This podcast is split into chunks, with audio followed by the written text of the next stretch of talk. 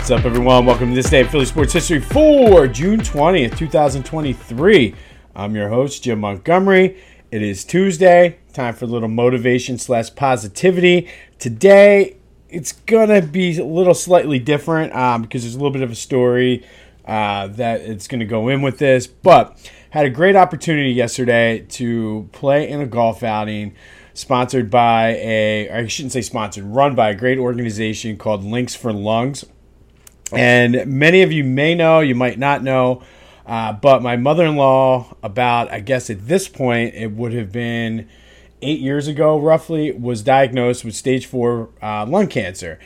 And the crazy part is, she's a non smoker, uh, just thought she was sick with a cold or just allergies, whatever, uh, until she finally went to the doctor and they find out that basically it's a genetic mutation um, called ALK positive, and ultimately uh, has nothing to do. It's it's not hereditary. It's just a, a, mutation that that some people get has nothing to do with lifestyle choices. Like I said, she's a non-smoker. So all of that to say, she's been very active in just dealing with uh, trying to get research on this because it usually people hear lung cancer they're like oh you were a smoker. That's what you get. You get what you deserve. And i mean and i'm not saying anything probably you guys haven't even heard or thought of yourself. That's typically with lung cancer that's what people say.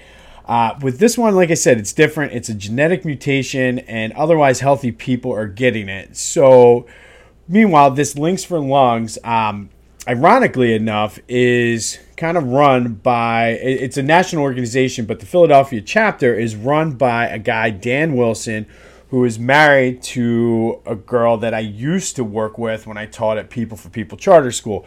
So between all of the connections, my mother-in-law, Dan, uh, they all met. Um, introduced me to this this great golf thing. This is the second year in a row now that we've had a, a team in it.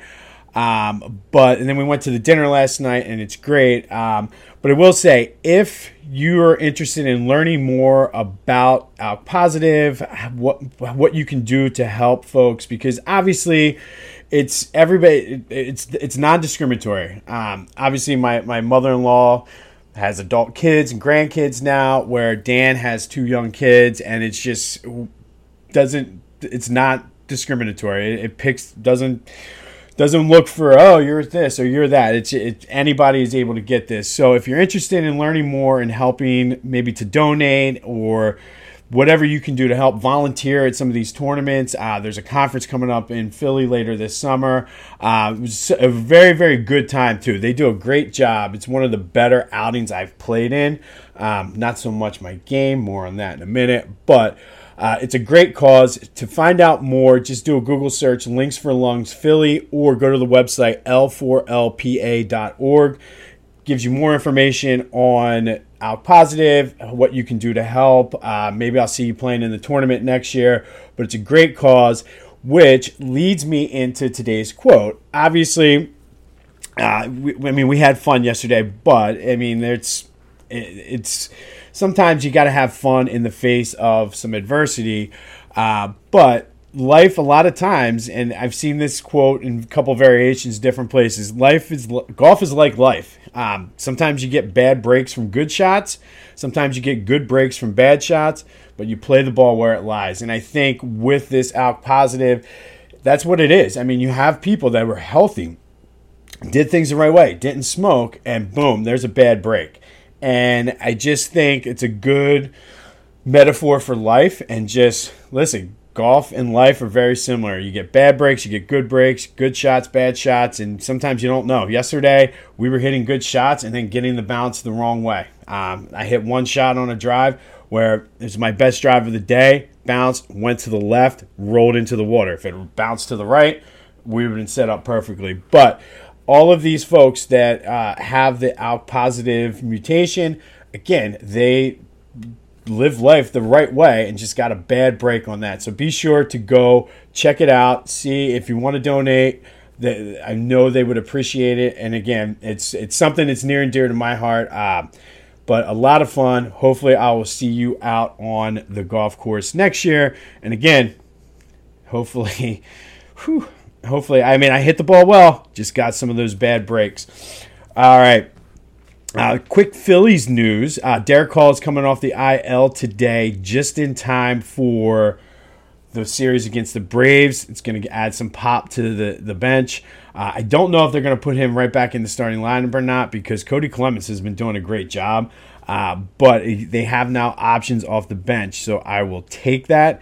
Um, it's been pretty quiet on the Sixers, Eagles, and Flyers front. Um, I know the Flyers today are unveiling uh, some new uniforms, which by the looks of it, the, I saw like a, a leak. And they, are the same uniforms. It's just like trim design, like you don't you're not messing with the orange and black, but like they didn't look much different. Like an alternative, like I don't know, but they're apparently unveiling them today.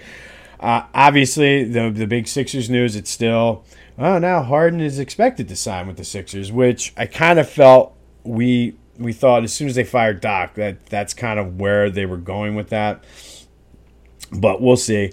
Um, one thing, and I am I have been doing it. So if you're listening on Spotify, be sure to check out the question that's associated with each episode. I've been trying to do that with the rivals, but I'm going to do something different um, because I have a free bet I won yesterday from BetParx. It's a hundred dollar free bet, and I'm debating on whether to put it on a baseball game today and just kind of well, I'll pay the juice and hopefully make some money on it, or should I put it on the Eagles win total over 11 and a half uh, at plus 108? Uh, and I'm torn because I'm right at that 11 number, and I think they could get to 12. But am I being too much of a homer? Should I risk it on, say, the Miami Marlins today on the money line, or should I just be patient with a free bet that I have and put $100 on the Eagles to win 12 games this year? I will post that in the question section on Spotify. If you're not listening on Spotify or if you're on YouTube or Apple Podcast, either send me a message, leave a comment through there. Um, shoot me a text message, hit me up on Twitter, something. Let me know what I should do with that bet. Should I go with a baseball game today? And maybe even the Phillies are underdogs. Should I put it on the Phillies to win today?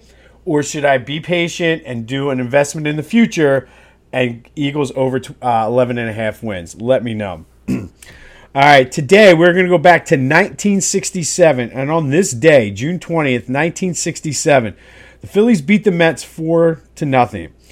Starting pitcher for the Phillies that day was Larry Jackson. He allowed one hit in nine innings, and it was his 18th straight win versus the Mets. And that dates back to when the Mets first uh, became a franchise in the 60s. Larry Jackson, just for whatever reason, had the Mets number. Um, not all of those were with the Phillies, and here is why.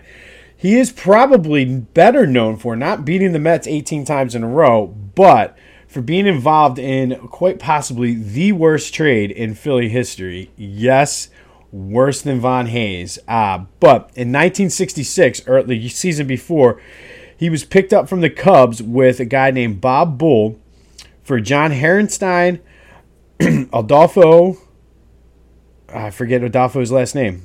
Oh, Adolfo Fisher, uh, and reliever, some guy named Ferguson Jenkins. Um, you might know him better as the starting pitcher for the Cubs that won 284 games, had a career 3.34 ERA, which is pretty phenomenal considering he pitched his home games at Wrigley Field. Uh, and 3,192 strikeouts. I mean, no big deal. He was a Hall of Famer, three time All Star, won the Cy Young Award in 71. Um, but yeah, we got Larry Jackson, who owned the Mets, who weren't quite a good team back then either. So I would have to say the Cubs made out pretty well on that deal. And it leads to one of the ultimate what ifs in the Phillies history because they ended up getting now he was he was a reliever. Maybe they would have ended up putting him as a starter eventually. Uh, I don't know if that was sort of like his career projection or whatever. But it, they got Steve Carlton in 1972. So imagine running out of rotation with Ferguson Jenkins, who was a Cy Young Award winner in 71, Steve Carlton, who had already won a Cy Young, or I, I don't know if, he, if 72 was his first one or not. I'll look into that. But in 72, you have Steve Carlton, who had probably the greatest year ever, as your top two starters. I think they may have been able to overcome maybe the Big Red Machine or the Dodgers in the late 70s. I certainly think they could both pitchers pitched into the early 80s. Uh, Carlton actually pitched into the late 80s, but just kind of one of those things that, yeah, we got Larry Jackson, and it almost was Ferguson Jenkins, much like some of the other trades the Phillies did where they traded future Hall of Famers. He was like a throw in. So, but on this day, Larry Jackson won his 18th straight versus the New York Mets, while Ferguson Jenkins was preparing to become a Hall of Fame pitcher. Pitcher. Speaking of Hall of Fame, PhillyGoat.com. Father's Day is over. That's fine. But you, need something to wear to the beach. Uh, I'm not wearing it today, but I'm very excited to wear the the new Mr. Sandman's gym shirt as well as the Phanatic with the MLB logo I got. They have all kinds of things going on. Uh, now that the Phillies are hot, they've been sending out updates to on all of their Philly stuff. Just go to phillygoat.com. Check out their selection of Philly Philly sports apparel, Philly based apparel. Um, like I said, they they call themselves Philly Goat, but they are the goat. I mean, the selection they have is is second to none. Go check them out. Use the promo code Jim Montgomery for 10% off of your order. That's phillygoat.com. All right, and finally today it is rivalry month still. And this one honestly is one of my favorite rivals um, in Philly sports. And this is one that's very personal to me, as you can see from the Temple uh, paraphernalia behind me. Uh, and this is UMass and University of Massachusetts. It's essentially a dead rivalry now because they're in different conferences. Uh, they rarely play each other. Occasionally, they'll play each other in football, but um, this basically this rivalry, I think, put the A10 on the map as a nationally recognizing recognizable conference, and I think also too this rivalry um, it didn't. It doesn't obviously. It doesn't have the longevity that like a Duke, North Carolina, or some of the long term old school rivals do. But I think at one point in the 90s, this was one of the hottest rivalries. Like, I would put this up there, not quite on a Duke UNC level, but nationally, this was a great rivalry. Um, and it wasn't so much Temple versus uh, UMass, it was really John Calipari versus John Chaney. Now, Temple holds the all time edge 45 to 23, but there's a stretch when Calipari got to UMass where they always would beat Temple. It did not matter, and it drove me crazy. And there were so many great games, regular season wise, but it this rivalry was made in the Atlantic 10 tournament. So many great games over the years in the Atlantic 10. And it was funny. I was never worried about beating Xavier, who was also good. I knew the Temple would hold their own. But when I saw that UMass was on our draw, I it, I'm like they're gonna lose. Um, obviously, one of the big highlights of this rivalry was when John Chaney went into John Calipari's press conference and threatened to kill him. Um, just one of my and that that's just the way Coach Chaney was sticking up for his players, and that's just the way he was. Um, but UMass did go to the Final Four in '95. It was vacated because Marcus Camby accepted money from an agent but just uh, they were two of the top programs in the 90s that weren't in like the ACC or Kentucky or UCLA. So this rivalry I think really helped put not only the Atlantic 10 but helped kind of catapult Calipari and Chaney for for that matter into like the national spotlight and I think everybody knew about these guys but really this rivalry helped jumpstart both of them and, and make them household names. Um, I just remember uh, going in and getting almost thrown out. I had to, I got my sign taken away, but just the big. I worked so hard on it, but it's like UMass had the UMass script, like the old school. Uh, what are they? The game hats. Um, and everybody used to cross off the M and it said US. So I walked into the Liacouras Center with US and came down to our seats. And I made it about four steps before they took the sign. But that's just the, the way this rivalry was. So this one, if I had to score it, I'm gonna be be try to be subjective here. I'm gonna give it a three and a half out of five, basically because it's one of my favorite. If it was mine, I'd give it a five out of five. I'd put them right up there with like the Cowboys and Giants. But to be realistic, I'll give it a three and a half out of five. Be sure to let me know what you think in the comments. Is this too high? Should I even included it? But I'm a Temple guy, and UMass is that team. UMass and Cincinnati are the two teams that really, I, I feel like, just that those were the two big rivals during this time period. But on this day, back in 1967, Larry Jackson beat the Mets for the 18th straight time, while some young kid named Ferguson Jenkins was preparing to embark on a Hall of Fame career after being traded by the Phillies. Be sure to go and do a Google search for links for lungs. Philly, that's uh, it's L, the number four L, lungs. Uh, oh, let me actually let me give it to you right. So I'm not L, the number four L, P A dot org. Uh, for more information about that, if you could donate or, or volunteer time, whatever you can, a- anything helps. Uh, but just like I said, life is like a golf game. Sometimes you get bad shot, bad breaks from good shots, and good breaks from bad shots, but you play it where it lies.